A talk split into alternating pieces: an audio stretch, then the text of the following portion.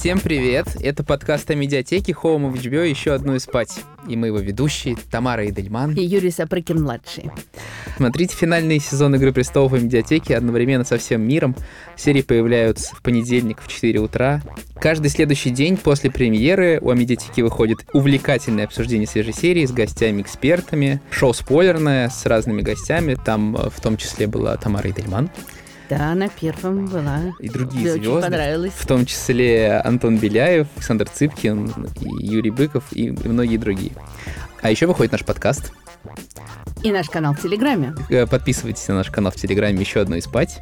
Там мы выкладываем все сплетни, опять же, фанатские теории. Все Отве- новости. Все новости, да, ответы на вопросы на Яндекс Зонтаках от Тамары Дельман. В этом третьем эпизоде мы будем обсуждать отцов и детей в «Игре престолов». Конечно, мы уже посмотрели первую серию, про нее мы тоже сегодня поговорим. Давайте начнем. Поехали.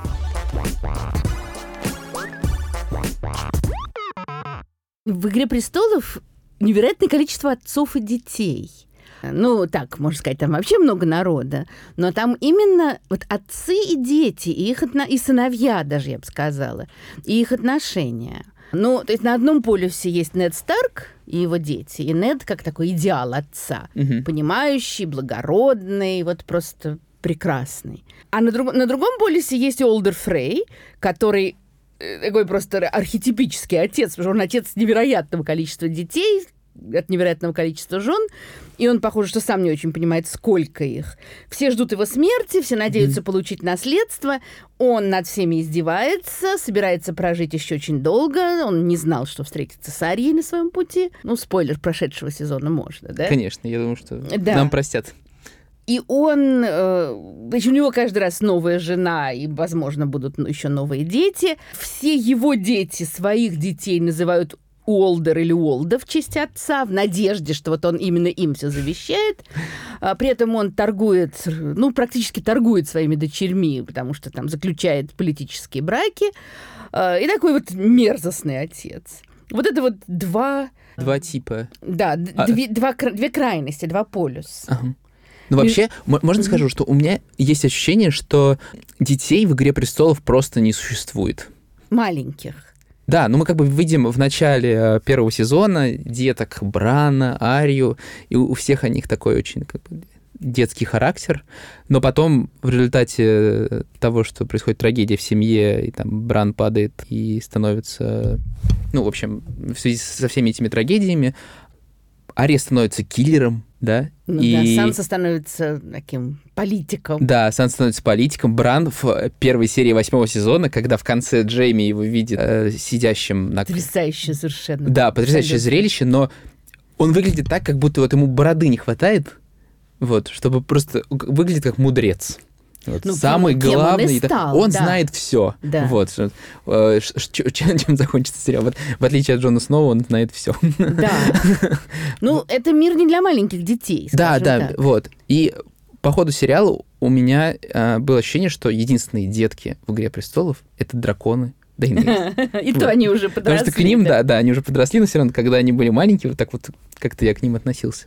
Ну, наверное, вообще, это тоже, наверное, один из признаков Средневековья. Но, как мы знаем, что вообще до 18 века, до Жан-Жака Руссо, детей считали просто недоделанными взрослыми. Да. Никто не знал там про детскую психологию, особенности. Детей вот так туго пеленали, Потому что вообще лежачее, лежачее какое-то квакающее существо, это Мгм. что-то неправильное. Их старались как можно скорее, например, ставить, чтобы они вот, ну, будь же ты, наконец, похожи на взрослого. И вот здесь, очевидно, тоже что-то в этом роде. Я тут э, сегодня отвечала как раз для Яндекс Знатоков на вопрос о том, э, много ли ляпов в «Игре престолов». Ага. И я стала искать эти ляпы и обнаружила такую вещь, что Томин, вот второй сын Серсея, Мгм. и в книге, когда действие начинается, ему 7 лет, а потом ему 9.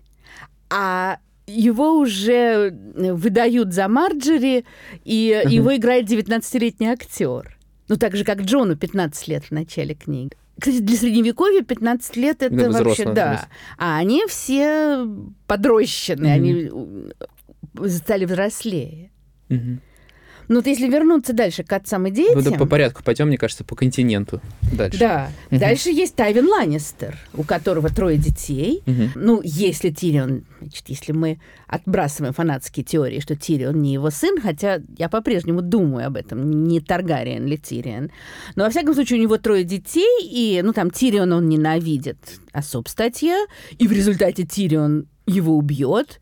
Серсею Джейми он вроде бы как любит, но у них, конечно, совершенно нет вот близких отношений, как у Старков. Он Мгм. рассматривает их, очевидно, как наследников, как э, тех, кто укрепит там, славу дома Ланнистеров, но здесь тоже человеческих отношений никаких нет. Кроме этого, у нас есть лорд Джеор Мурмонт, э, лорд-командер, командующий ночного дозора, Мгм. у которого был сын Джорах. Тот самый Джорах, который, значит, лорд Мормонт совершил такое действие в духе вообще древних римлян. Он добровольно отказался от своих владений в пользу сына и стал добровольно командиром ночного, командующим ночного дозора. А Джорах женился на красотке в угоду этой красотке, которую он привез с юга к себе на Медвежий остров, стал торговать рабами, что незаконно в Вестеросе. Ну и в результате оказался вне закона, ему пришлось бежать, и дальше он станет э, советником Дейнерис и полюбит ее. Они отец и сын. И Мгм. это тоже там, как бы они так и не увиделись, потому что э, лорд э, Джеор погиб за стеной. Но они как-то вот все время э, думают друг о друге. И очень важный момент, когда э, Джеор Мормонт, он как бы становится для Джона на стене таким, такой замещающей фигурой отца. Мгм. И он отдает ему шпа... э, меч. Он отдает ему меч, который должен был бы отдать Джораху. э, Ага. Из валерийской стали этот длинный коготь, Longclaw, и он его дает Джону, как вот, вот ты мой приемный сын. Это вот такой имеет, очевидно, смысл.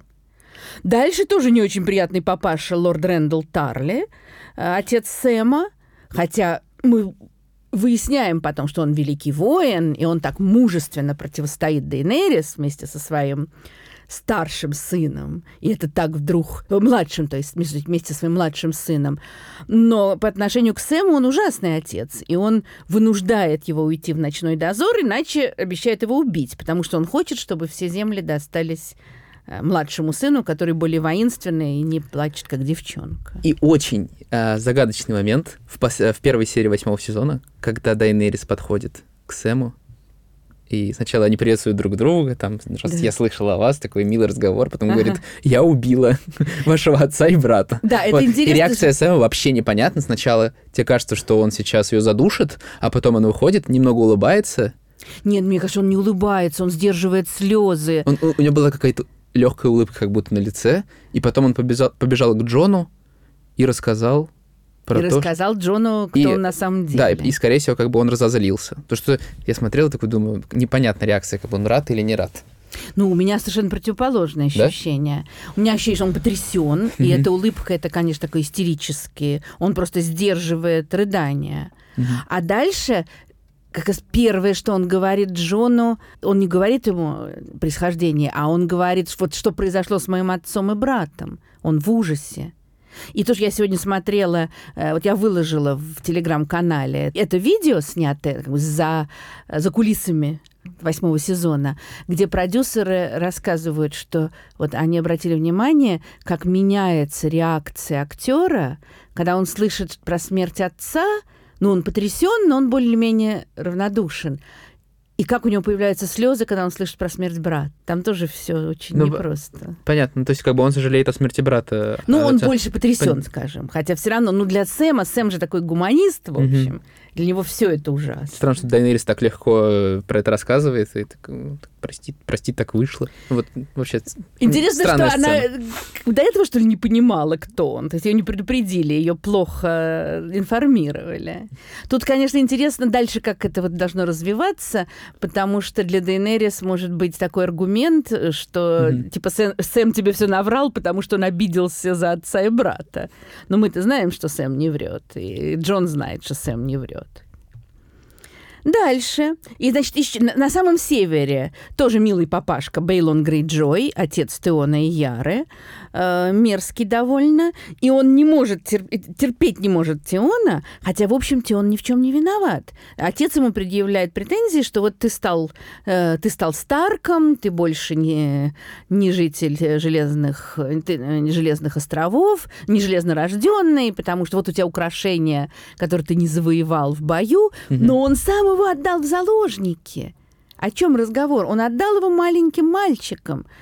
И вместо того, чтобы как-то порадоваться сыну, когда тот возвращается, он его обливает презрением. И, в общем, когда папаша умирает, как-то нам его даже не, не очень-то и жалко. Мгм.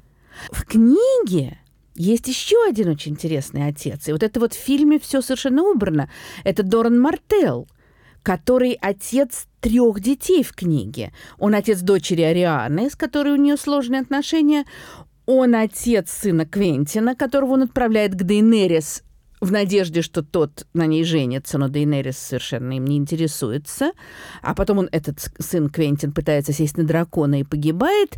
И у него еще есть сын Тристан, которого он хочет, э, отец хочет женить на Мерселе, дочери Серсеи. Мгм. То есть там еще целый такой вот целое семейство, к сожалению, от которого почти ничего там не осталось в фильме, потому что там очень все тоже интересные такие интриги.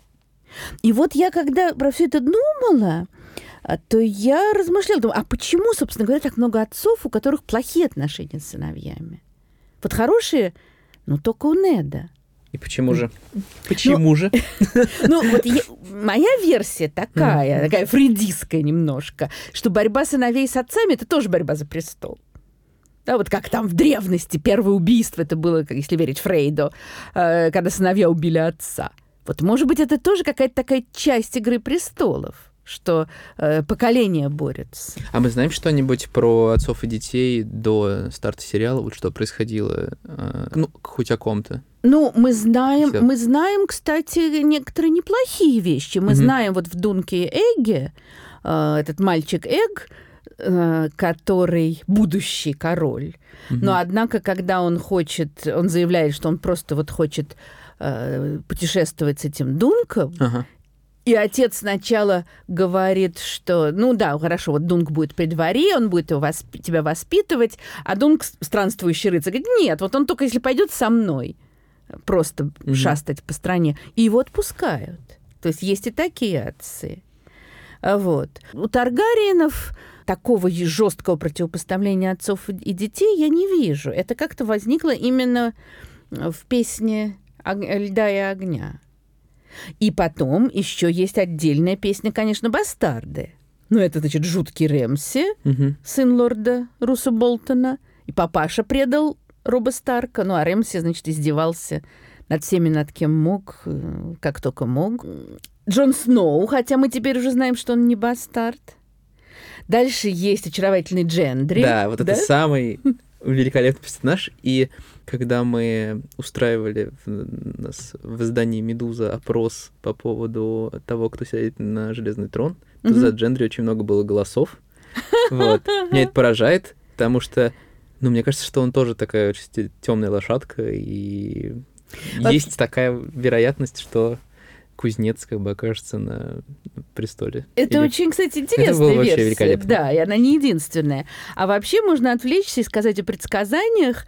Вот мне очень нравится эта новость, что в Мюнхенском э, техническом институте разработали алгоритм искусственного интеллекта. Я не очень понимаю, что это значит, но, во всяком случае, они проанализировали статистику убийств и там выживаний героев и построили предсказание, что будет.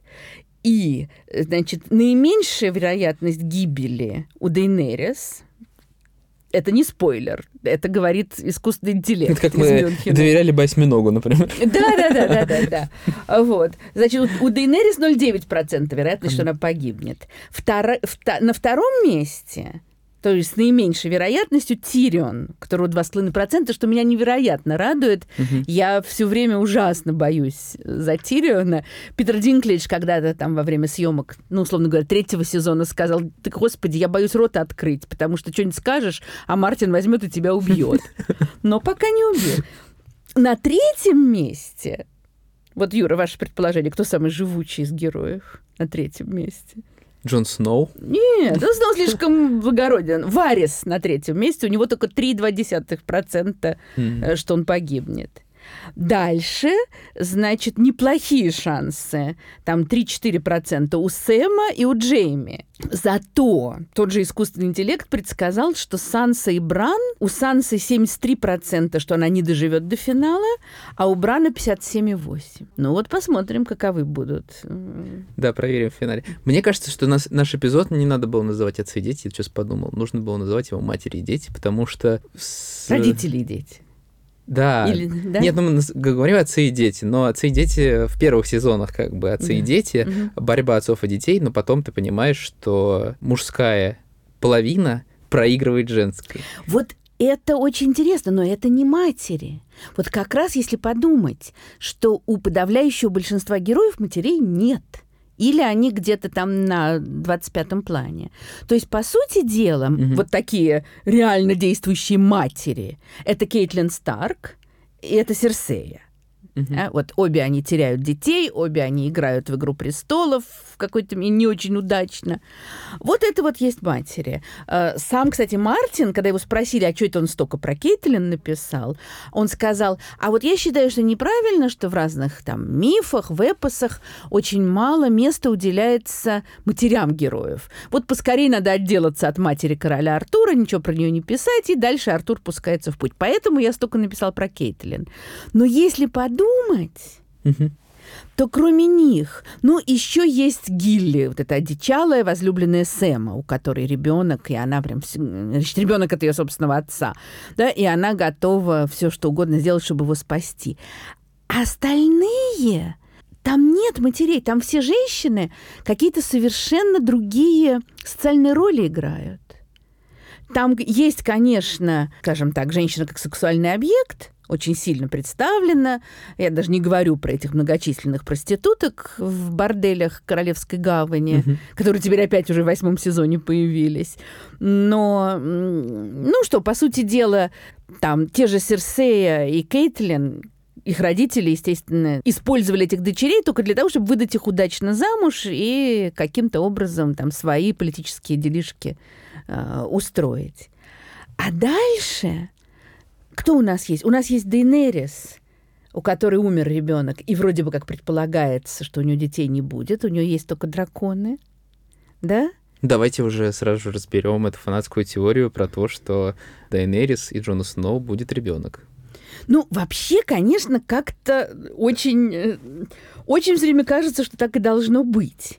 Но Дейнерис, как мы знаем, Мири Маздур сделала угу. очень неприятное предсказание. Угу. Она сказала, что... Мэри Маздур, которая лечила... Это колдунья, а, которая, которая как бы лечила Хала Дрога, да. и сказала, что чтобы его вылечить, нужна чья-то жизнь. Ага. И Дэнни согласился, а оказалось, что это была жизнь ее ребенка.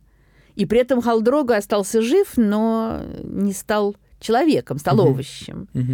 И она и сказала, что Дрога вернется к тебе, когда солнце встанет на западе, а сядет на востоке, когда моря высохнут, а горы будут разнесены ветром, как листья, когда твое чрево опять оживет, и, у тебя, и ты родишь живого ребенка, тогда вернется Дрога, но не до этого. И вот здесь, конечно, возникает вопрос. То есть, если она родит ребенка, угу. ну тут вообще тут какое-то такое апокалиптическое предсказание. Может быть, это вся битва добра и зла и приведет к тому, что солнце Все. встанет на западе и сядет на востоке. Стены уже разбили, может быть, и горы разобьют. Ну, Эмилия Кларк сказала, что она после прочтения сценария несколько часов гуляла по Лондону, вот, и не могла прийти в себя. Возможно, это и есть финал. Очень красивый. Да, да, После такого можно погулять по Лондону несколько часов. Там же еще должен родиться некий вот вождь света, этот Азор Ахаи. Вот, давайте про него поговорим. А, Потому что те, кто смотрит сериал, вообще не понимают, кто это. И я тоже имею слабое представление. Азор Ахай э, — это обещанный принц, the prince that was promised. Mm-hmm. То есть это некий спаситель который э, уже был на свете и вернется снова. И так как вот его исповедуют э, ну, так сказать, зороастрийцы, вот э, последователи Рглора, Мгм. огненного бога. То есть, очевидно, это какой-то такой воскресающий, умирающий, воскресающий бог. И он тут тоже очень интересно, потому что вроде бы как он уже жил, и он как раз сражался с белыми ходаками во Да, время, первый этой, раз, да, во время этой долгой ночи. Мгм.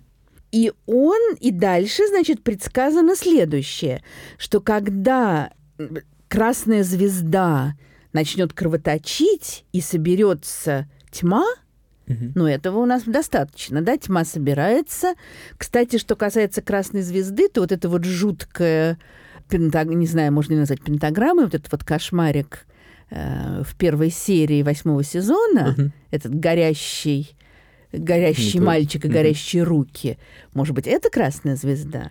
Тогда снова родится, возродится Азор Ахаи среди дыма и соли. Вот соль тут нас как-то сразу обращает к железно рожденным.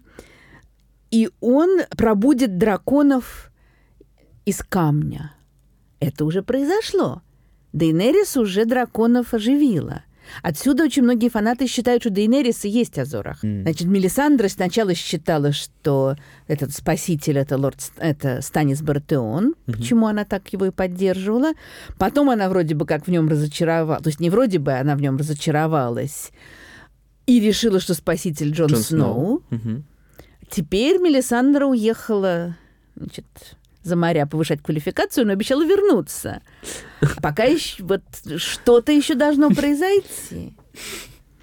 Ну, в общем, такой персонаж может появиться ну, и, вероятно, то есть, появится. очевидно, скажем так, что кто-то из них должен оказаться этим Азором Ахай. У нас главные кандидаты это, конечно, Дейнерис и Джон. Но, но если мы возвращаемся к детям, вот если действительно у них будет ребенок, может быть, это как раз, ну как он будет сражаться, все очень непонятно. Поговорим еще про первый эпизод восьмого сезона. Э, кажется, что после того, как Сэм сообщает э, Джону про то, что он Таргариен, ну, Джон снова как бы в замешательстве. Ну, то есть... э, Конечно. Это, что, это, это у них же борьба за власть теперь будет. Нет? Да, как бы должна быть. Должна быть. Да, он говорит, это предательство, говорит он Сэму. Да, мне кажется, что как бы Джон, возможно, не будет буйствовать, а Дайнерис Очень даже может. очень даже может, судя по тому, как ее персонаж развивается, что она становится все агрессивнее, похожа на безумную королеву. Ну, я вот сейчас слушаю очень увлекательный подкаст History of Westeros. Скажи, «Ну, наш подкаст. А, Нет, другой подкаст. И там они уже они обсуждают первую серию, э, и говор- и э, у них э, очень высокая оценка Дейнерис. Они считают, что как раз что Дейнерис развивается в сторону более ответственного правителя, Мгм. и что для нее уже главное теперь не власть, а спасение королевства. И что она в конце концов поймет, вот что должно произойти. И смириться с этим. Ну, тут, конечно, есть такой простой вариант, что они женятся с Джоном, и ура, товарищи, вопрос решен. Но у меня ощущение, что нам как раз так как бы намекнули, ш- к моему большому огорчению, что этого не будет. Мгм. Потому что когда Тирион и сэр Давос смотрят на Джона Дейнерис, и Давос говорит, неужели не может быть, чтобы хоть один раз наш, нашим королевством правила справедливая женщина и благородный мужчина? А вопрос повисает в воздухе. Ну, что-то это слишком, конечно, такой голливудский конец был бы, к сожалению. Питер Свит. А Что здесь битер? Если они пож- Да. поженятся, родили ребеночка. Ну, и- остальные, все остальные умрут. а все остальные умрут. Не-не-не, Тирион, Тирион должен выжить, Тирион. В первом эпизоде а, восьмого сезона самый интригующий момент это встреча Джейми и Брана Да, в конце. да, это, Вот. конечно, фантастический а, совершенно и- и как финал. бы ник- да, это никто не, знал, не, не ожидал, что они встретятся. Потому что у нас заканчивается предыдущая серия, что Серсея поссорилась с Джейми, и все. И он сказал, я поскакал На север, на да. север, да. И вообще, вот я подумала, я когда посмотрела эту сцену, я подумала, что вообще можно было догадаться, что это произойдет. Мгм. Что Бран там с сестрами, Джейми поскакал. Но мне, например, это вообще не приходило в голову. Я, ну, вообще я уже забыла, честно говоря. А, ну, то есть не тоже забыла, но как не думала о том, что там, что Джейми виноват в том, что Бран калекка. И вот эта потрясающая сцена, когда они смотрят друг на друга. И Джейми прекрасно понимает, что теперь, если Бран скажет своим братьям и сестрам, что вот человек, который сбросил меня со стены, то, конечно, все. Карьера Джейми окончена. Да, но он, он, же, он же вспомнил, да, что Джейми... Ну, он теперь уже все а, ну, знает, ну, как знает. Э, ворон. Угу. Другое дело, что мне кажется, что Бран настолько уже отстранился от э, обычной земной жизни, что он не должен погубить Джейми. Это очень очевидный, мне кажется, ход, то, что он сообщит братьям и сестрам. Ну, во всяком случае, что там не будет такого, что «а, приехал э, цареубийца, убьем его». Там угу. как-то все должно быть сложнее. И есть другая вещь, которая тоже очень меня интересует. Там же есть другое предсказание, угу. которое Серсея в детстве было предсказано некой Мэгги лягушкой как она называется в книге, которая сказала ей, что ты будешь королевой, у тебя будут прекрасные дети, у них будут золотые короны и золотые саваны. И когда ты утонешь в слезах, то Валанкар руками схватит тебя за твое бледное белое горло и задушит тебя. И вот это слово «валанкар» на валерийском языке означает «твой маленький брат».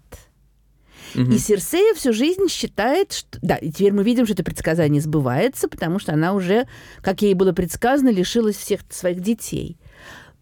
Она должна погибнуть от своего маленького брата, и она всегда считала, что это Тирион. И это была одна из причин, по которой она его ненавидела.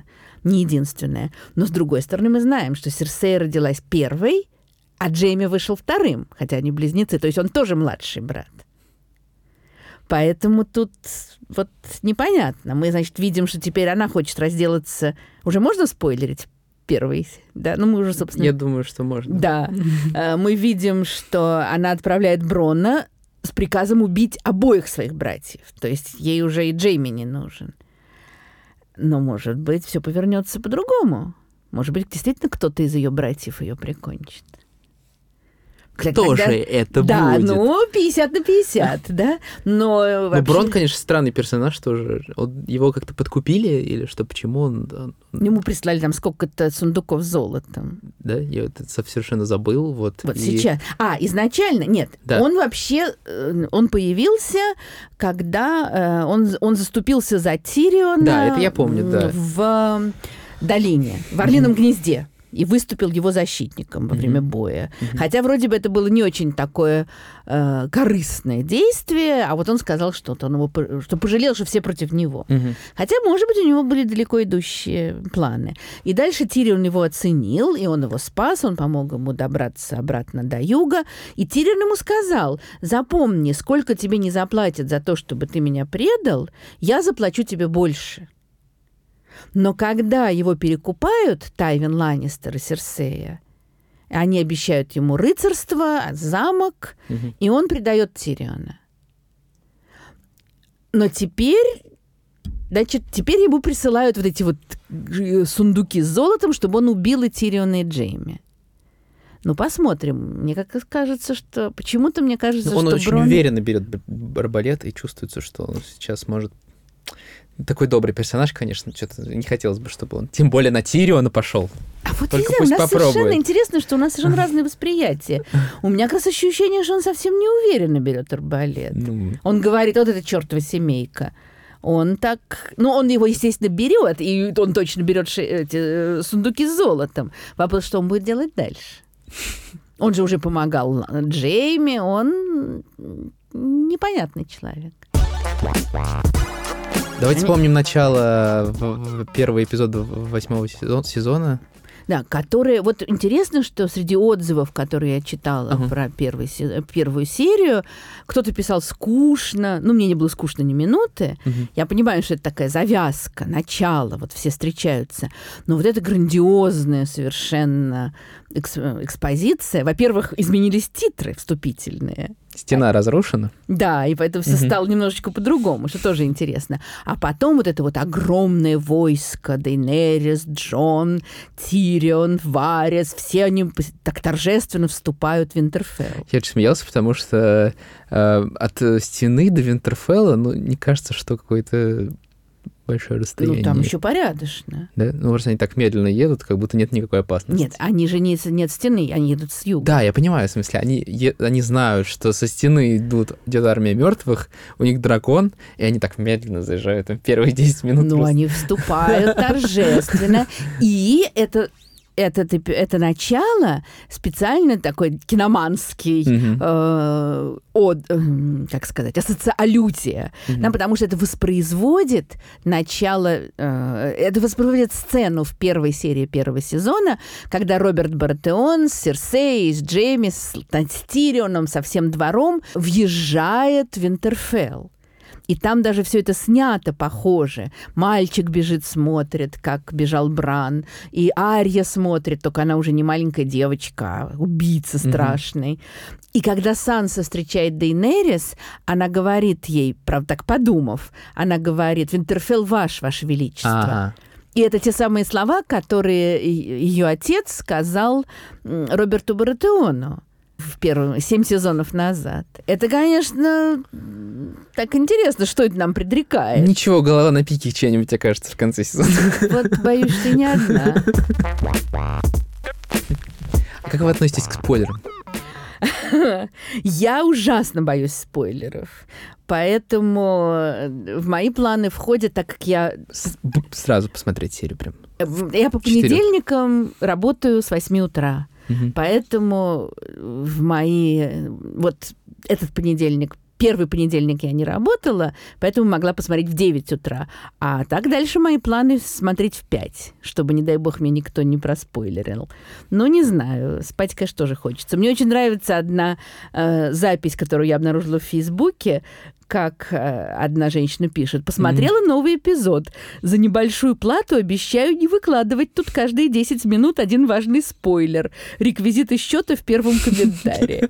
По-моему, это замечательно. А я после выхода эпизода зашел утром в Твиттер, а, прочитал, что разные медиа делают краткие пересказы перед всем. Не, понимаю, зачем это делают. э, Очень странно. Там, ну, в, в одном абзаце пересказываем все, всю серию. Вот. И остановился на твите, а, на очень шуточном. а, Мальчик а, смотрит ИП, мужчина заводит ИП. Потому что есть такой, есть такой мем про мальчика и мужчину. Вот. И на этом я как бы такой, все, пора выходить. Вот. Но очень, много шуток видел смешных. Обязательно загляните во все соцсети и посмотрите мемы по- по- про первый эпизод. А мне понравилось, это, может быть, не касается первого эпизода, но это тоже то, что я в последнее время из той информации многочисленной, которая сейчас на нас обрушивается, что в 2018 году в Америке девочек с именем Ария родилось больше, чем девочек с именем Бетси. Причем Мгм. именно Ария, что характерно. Ари хороший, мне кажется. Да. вполне. И с другой стороны, есть очень много домашних гусениц, которым дают имена драконов Дейнерис. Гусени- это- Гусеница Визарион. Да, во-первых, меня умиляет, что есть люди, у которых есть домашние гусеницы, которым они дают имена. И дают им имена драконов. По-моему, это совершенно прекрасно. Значит, вот мы говорили о том, что вот такие вот женщины-матери, их совсем немного. А есть женщины, наоборот, которые как бы вот выходят из своих гендерных ролей. Дейнерис, которая была совсем уж, э, значит, девочка, э, проданная э, замуж, абсолютно, должна была быть теоретически такой вот бессловесной э, женой дикого вождя, и после его смерти отправиться туда же, где эти все старые халиси сидят. А она, как мы знаем, поступила совершенно наоборот. Есть Бриенна, Бриенна Тарт, которая такая Жанна Дарк, Мгм. и она совсем э, она в мужской одежде, она девственница, ну вот как Жанна Дарк. То есть она как бы все женское отрицает. Она может быть и влюблена в Джейми, но она вне этого. А как же Тормунд? Ну, мне кажется, что она выберет Джейми. По-моему, не очень хорошая пара. Да. Ария и Санса тоже каждая проходит свой путь, э, но они совершенно они значит, вступают в мужскую игру престолов. И еще, конечно, очень интересно, это леди Лиана Мормонт, девочка, Uh-huh. ну, которой, очевидно, не было бы такой большого значения, если бы вдруг эта маленькая актриса вот так не произнесла замечательно слова о том, что э, Джон Сноу должен быть э, королем Севера, то она на всех произвела сильнейшее впечатление. И теперь ее, конечно, будут все время двигать вперед. I don't care if he's a bastard. Ned Stark's blood runs through his veins. He's my king from this day until his last day.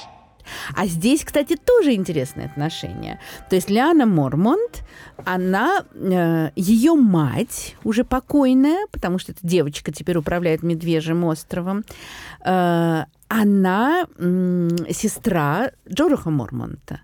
То есть когда Джорах бежал вот отец, их отец оказался на стене, угу. Джорах бежал за море, и стала править его сестра которая теперь умерла, правит эта девочка. То есть Джорах, который вернулся с Дейнерис, он дядя этой Лианы. И у них тоже должны какие-то быть какая-то встреча. Они никогда друг друга не видели. А где, напомните, где сейчас Джорах? Он вместе с Дейнерис... В книге он давно умер. Из-за того, что у него... Не, не, не, не, не, просто от старости. Там совершенно вот этой линии... Не соблюдена. Да.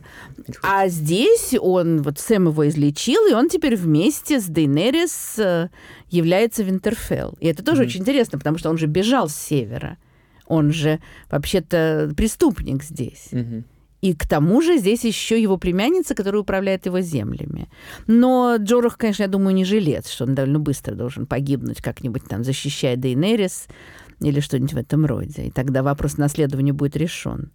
Но к чему я это говорю? Что вот те женщины, которые угу. активно действуют здесь, это те, которые, грубо говоря, лишаются своей женственности они или воительницы, или вот такие вот еще девочка, как бы, в которой сексуальность еще не... Она еще не мать, и, и что-то не похоже даже на будущую мать, как это Леона Мормонт, Ария, которая же ни в кого не влюблена. Ну, то есть женщины в «Игре престолов» начинают действовать как мужчины. Но, к сожалению, это достаточно тоже, как и многое другое, это очень реалистичный сценарий. В финале на «Железном престоле» окажется женщина. Какая? Вопрос какая? Там еще было предсказание, что короля ночи э, не, не может победить король Вестероса и армия Вестероса. Но в данный момент в Вестеросе есть две королевы, а про королев А-а-а. ничего не сказано. То есть Дейнерис или Серсея. И у Дейнерис э, армия не Вестеросская, но и у Серсеи тоже. К ней только что наемники из-за моря приехали. Так что они обе теоретически имеют шансы победить короля ночи. Мы не видели в первой серии восьмого, э, ой, в первом эпизоде восьмого сезона а, белых ходаков, вот, но я хотел спросить, э, такое ощущение, что у короля ночи есть сознание, он понимает, что он делает. Да, конечно. Вот, а у других, все, кто белые ходаки, они мертвецы. И они как бы зомби, которые вообще... Ну да, убить короля ночи, очевидно, они все исчезнут. Они... Он такая пчеломатка. Угу. А, а да. у... Они как бы представляют собой апокалипсис, все мертвецы, и они просто идут, чтобы уничтожить все на своем пути. Вот это совершенно непонятно. И у это... них есть цель. Вот, это угу. тоже по этому поводу у фанатов масса разных вариантов. Угу. Совершенно непонятно, какая цель короля ночи. То есть изначально белых ходаков создали, как мы, по-моему, уже говорили, их создали дети леса. Дети леса пока они боролись с первыми людьми. Ходаки вышли из-под их контроля. Значит, дети леса объединились с, бел... с первыми людьми, ходаки стали с ними бороться. И тут появился король ночи. Но чего хочет король ночи? Вот хочет ли он просто всех превратить в мертвецов, мертвецов ходячих? И управлять ими. Пока как бы кажется, что да. Да, а, и вот куда он дальше будет идти? Вот он дойдет до Королевской гавани, потом что, он переплывет море. Он влюбится в сердце, и они будут править да, семью да, королевствами. Да, эта версия уже э, завоевала сердца э, многих фанатов.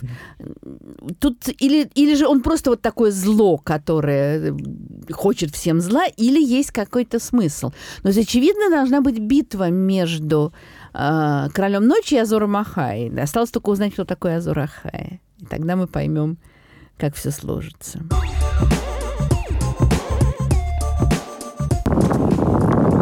А в день выхода серии я старался не заходить в интернет, поэтому а, аудиосообщение записываю уже после просмотра. И мне серия показалась невероятно атмосферной и одновременно неизобретательной в плане сюжета, потому что все, а, собственно, произошло, как многие думали, кроме, может быть, финального аккорда, так скажем. Вот. Ну, слушай, я не ожидал, что а, Пипи Старк э, уничтожит Пипи. вот. И а, мне кажется, что сюжет, придуманный мной и разобранный нами, намного привлекательнее и интереснее. Вот. Мне казалось очень мало каких-то классных фишек. Вот. И э, очень темно, конечно, очень темно. Все самое интересное точно впереди. Битва за трон будет намного круче. Юра, привет. Ну, что я могу сказать? Сейчас 10.30 утра. Я посмотрела, начала смотреть третью серию в 5.30. До сих пор не могу прийти в себя. Меня такая дрожит, возбуждение лихорадочное бьет. Не буду, постараюсь не спойлерить. Ну, что могу сказать? Конечно, теория о том, что э, король ночи разделит свое войско и пойдет на Королевскую гавань, провалилась. И мне было понятно, что этого не могло быть, потому что Винтерфелл – это такой волшебный портал, который прикрывает дорогу дальше. Нельзя его обогнуть, его надо обязательно захватить. Это как избушка на курьих ножках, которая стоит на опушке леса, обойти ее нельзя. Вот Винтерфелл тоже нельзя обойти. Зато подтвердилась, конечно, мысль о том, что Король ночи – это такая пчеломатка, от которой все зависят. Подтвердились предположения о том, что крипто в Винтерфелле не такое уж безопасное место. Ну, я даже не знаю, что сказать. Мне так понравилось. Это так потрясающе снято. Это так красиво снято. А, появление Мелисандры. Когда Джейми и Бриенна спиной к спина к спине сражаются на фоне зарева. Ну, тут можно очень долго перечислять. Это совершенно потрясающая серия. Не знаю даже, как дальше они на следующие три серии, как они удержатся на этой же высоте. С вами был подкаст «Еще одну и спать».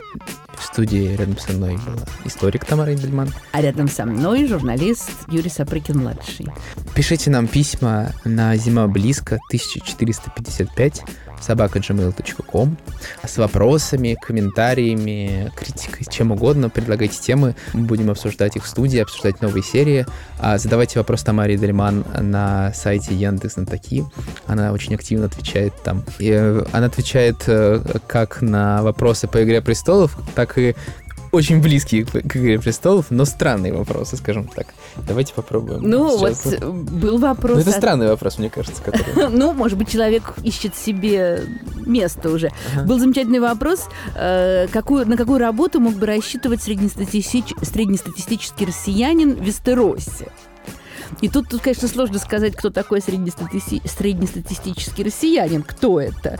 Но я предположила, что, конечно, он мог бы быть челноком, и, скажем, там из вольных городов какие-нибудь таскать э, товары, что наверняка многие бы прижились где-нибудь в Королевской гавани на, бало... на Блошином конце, какие-нибудь темные делишки делали. Э, кто-то мог бы, э, может быть, устроиться, скажем, наемником и пойти на какую-нибудь войнушку, что у нас тоже любят. И, в общем, я думаю, что многие... Да, вот, конечно, э, весь наш шоу-бизнес, они бы пошли по кабакам там в, на облашином конце. Выше вряд ли бы они поднялись. Ну, может, кого-нибудь там на турнир бы позвали меня стрелять. Вот. А вот я только для депутатов Госдумы не вижу никакого занятия, потому что ну, люди, которые ничего не умеют, они и в Вестеросе не нужны. Армия мертвых. Ну, может. Да, и ну, продолжаем прощаться, да? Да. И подписывайтесь на наш телеграм-канал. Подписывайтесь на наш телеграм-канал «Еще одно и спать». Слушайте нас везде, где вы слушаете подкасты. Пока-пока. Валар Маргулес. Валар Дахайрес.